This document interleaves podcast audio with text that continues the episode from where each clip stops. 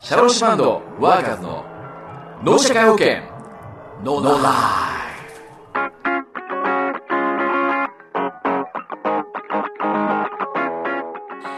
はい、今月も始まりました。脳社会保険ノーライフ番組ナビゲーターのポカトカです。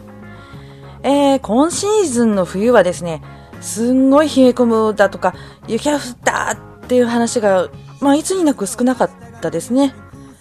まあ、そんな中、2月14日、東海地方で吹きましたよ。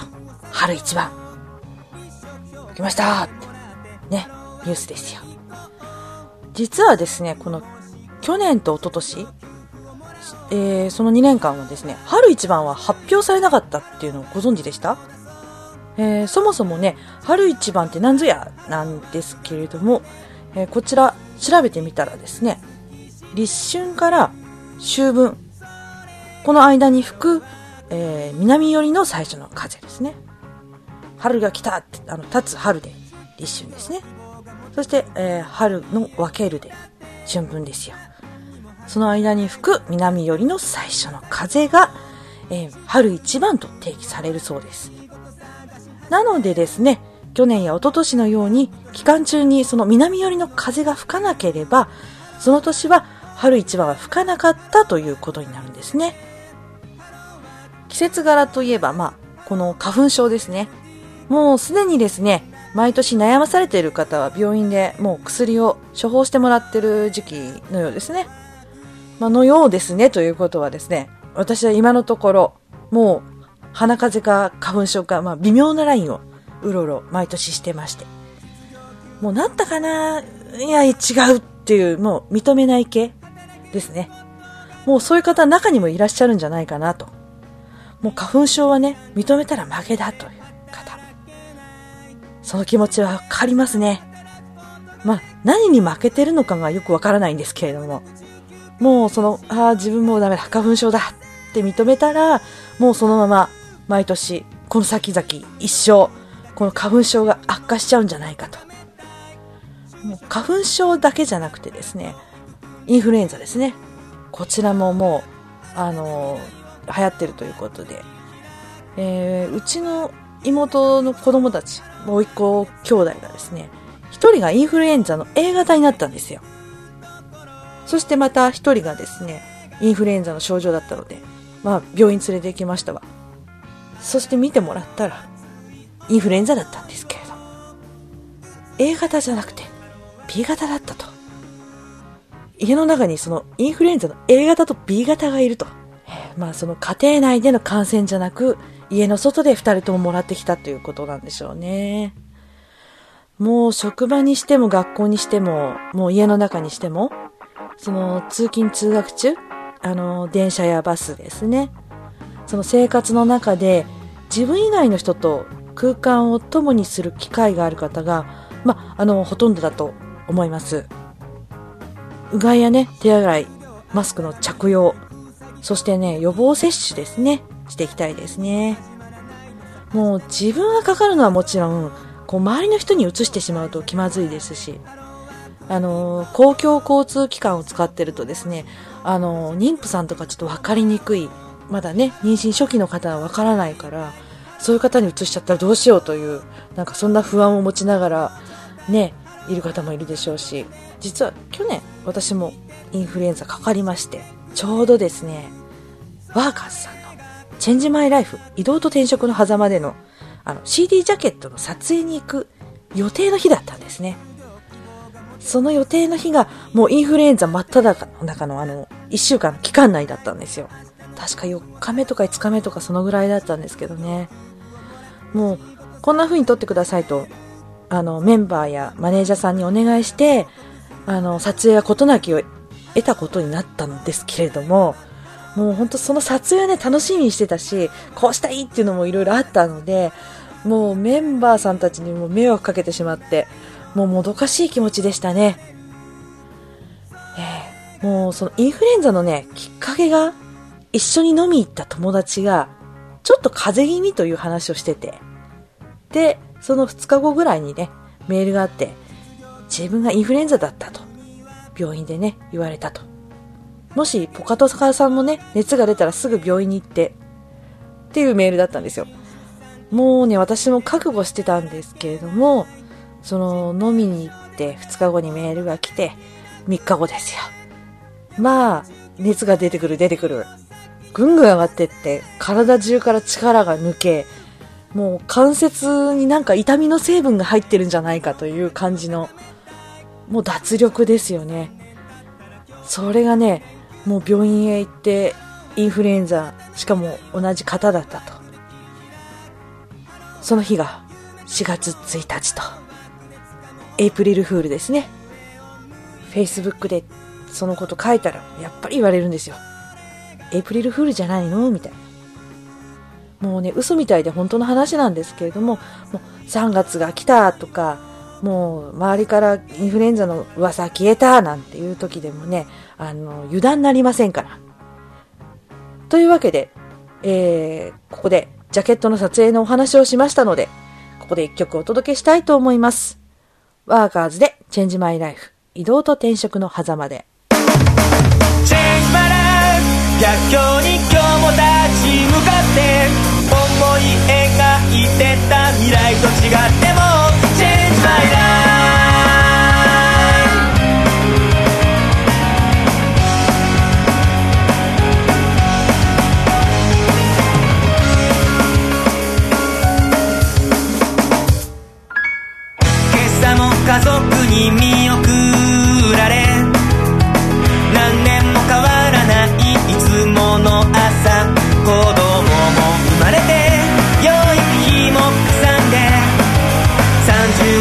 の住宅ローンはあるけど平凡なハッピーライフ同期入社に追い越されてる。不器用な俺もが思ったんだ。責任も生まれていっぱい悩んで。35歳の中堅になって守る世平穏な everyday ある朝の車内会議で不穏な空気が流れてる。会社を出直していくために事業上との話が浮上している。外資に譲渡されたなら明日の好みはわからない。希望退職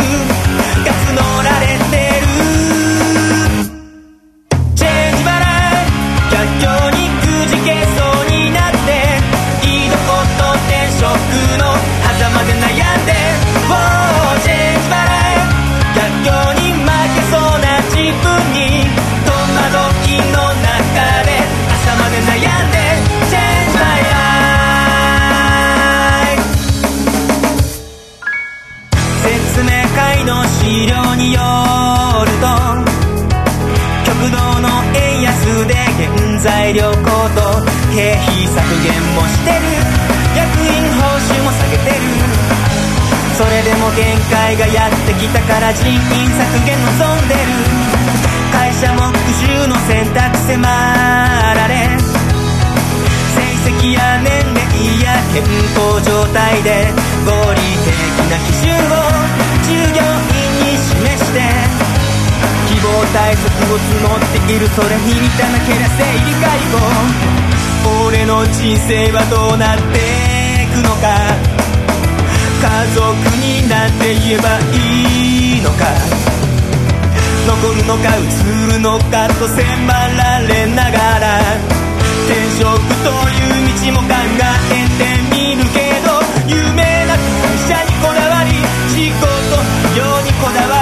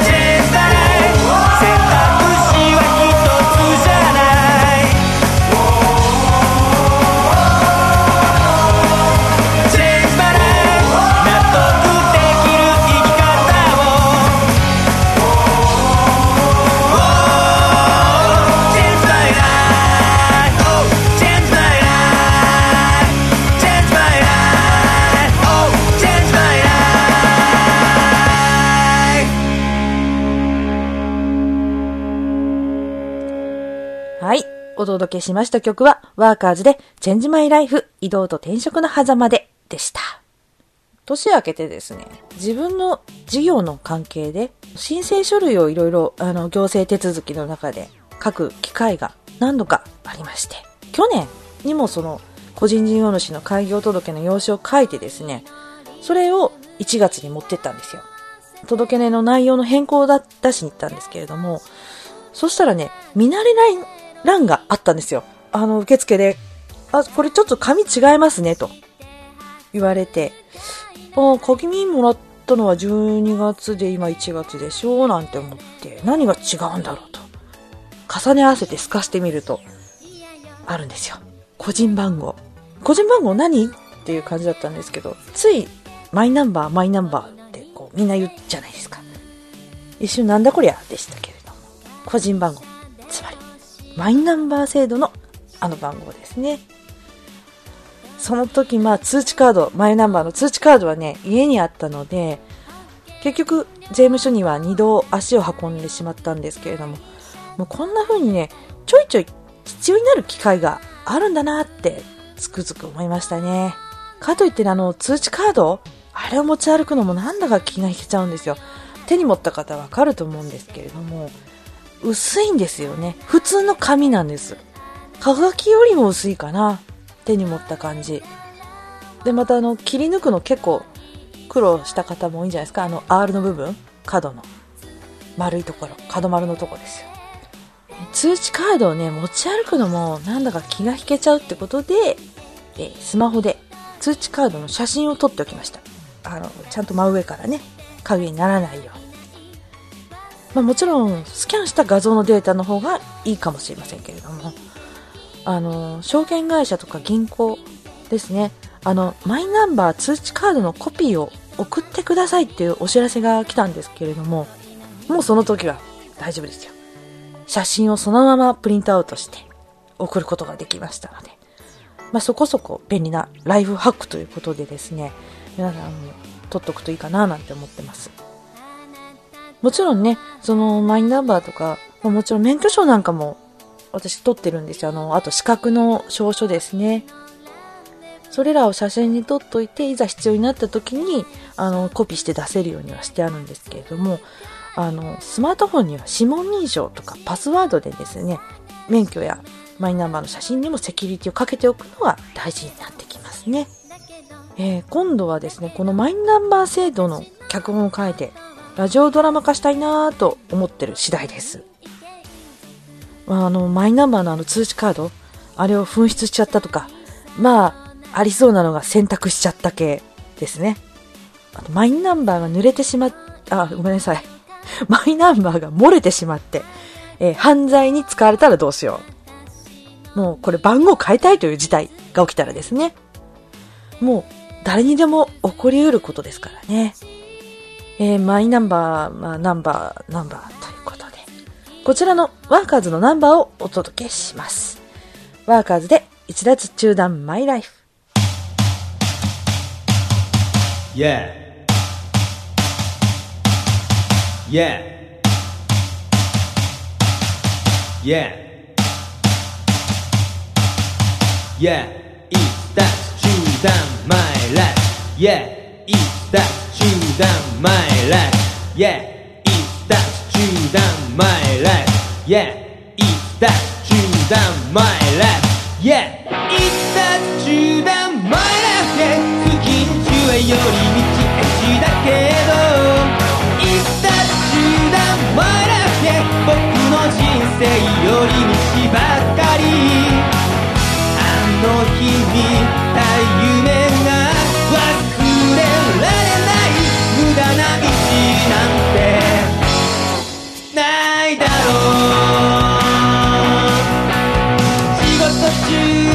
人は労災扱い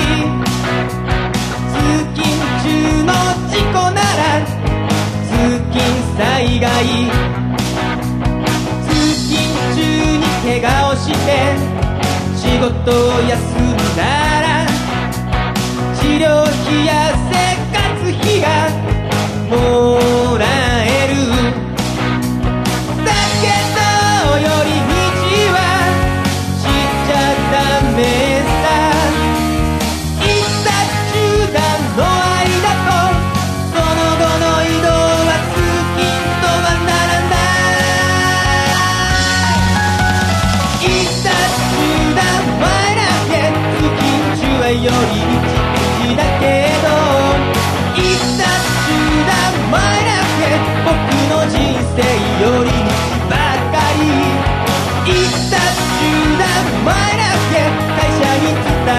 と違っても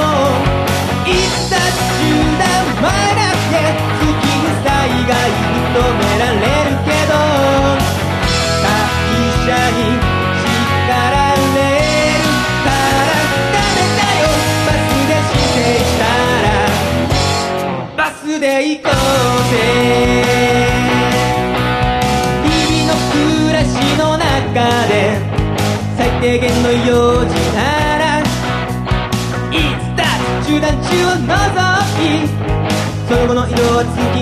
かい。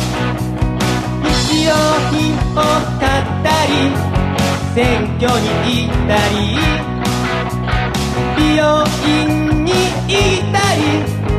病院に行くのは OK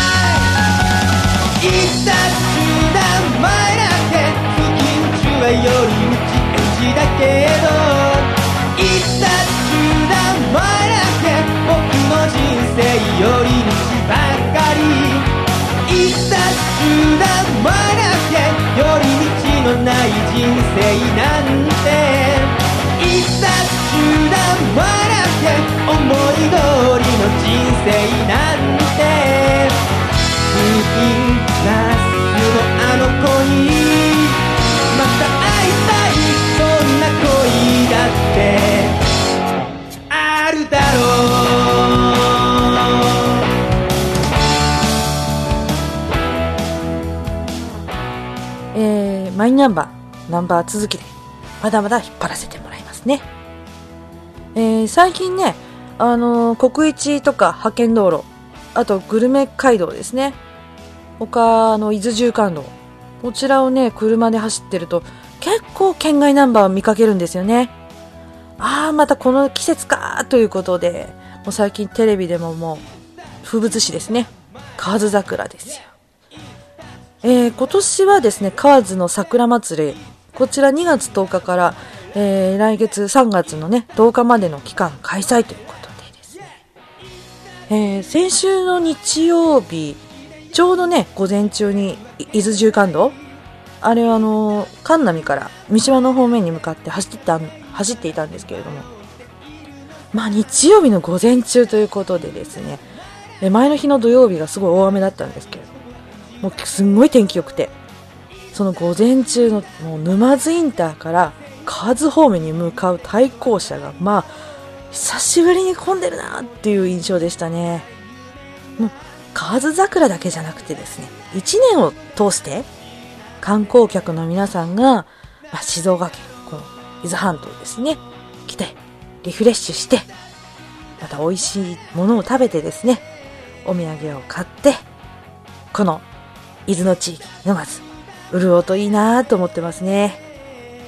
もう今はね、Facebook や Twitter、あと Instagram などですね、個人がもう情報を発信する時代なんですよね。また来たいなとか、まあ、センスのいい友達がおすすめしているなら行ってみたいなとか、まあ、きっかけがね、身近になってきています。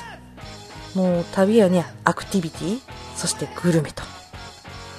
もうね、私のね、おすすめするグルメ通の方がいるんですよ。ワーカーズのベースの担当のカニさん。えー夜のね、小腹が空く時間につい見ちゃうんですけれども、そのカニさん、えー発信してる情報がですね、また美味しそうなラーメンとかね、それは美しい赤いお肉やらの写真をですね、披露してくるんですよ。小腹が空いてたのに、また本気でお腹空いてきちゃうんですよね。またね、その添えられる感想が追い打ちをかけてくるんですよ。もう私のね、ゴースト、空腹中枢に、えーその、カニさんのコーナー、日本丸ごちレポート。今回は何をご紹介していただけるのでしょうか？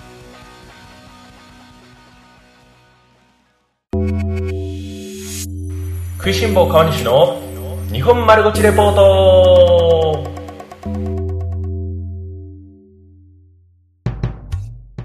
はいということで食いしん坊川西の日本丸ごちレポートのコーナー今回で第5回目になります、えー前回は山梨県にありますえー屋藤野屋さんをご紹介しましたけれども、えー今回ご紹介するのは愛知県は名古屋にありますうなぎの店一匹でございます、え皆さんは名古屋でうまいものと言われたら何を思い浮かべますか？えーまあ味噌煮込みうどんや、えー味噌カツ、えーあとは手羽先などなどですね、えーいろいろあるかと思いますけれども、えー僕が一番好きなのは、えーひつまぶしです、えー今回ご紹介する一匹は、えー名古屋でも超人気店でして、えー僕が行った時にはですね、えー開店時間の11時半ちょうどぐらいに行ったんですけれどもえーすで、に超行列。えーしかも自分の、えー一組後ろで、えー昼の部が打ち切られまして、えーあと一歩で食べられなかったというような、えー思い出があります、えーその後行列に並びながら待ち続けまして、えーようやく食にありつけたのが確か1時から2時だったと思います。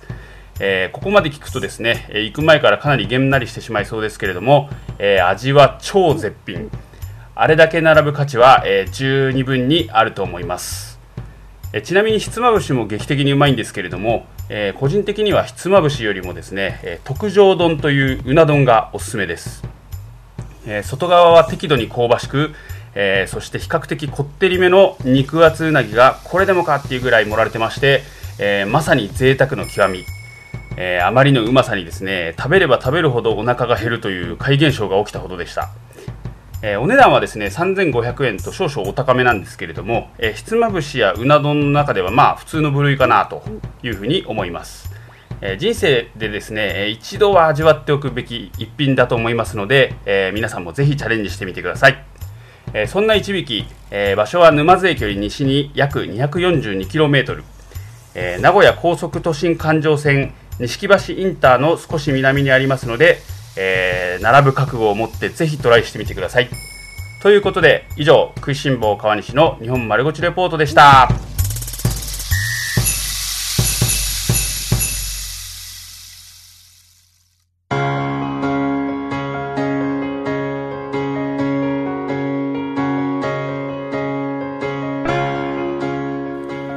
はい、今回はね、ひつまぶしでしたね。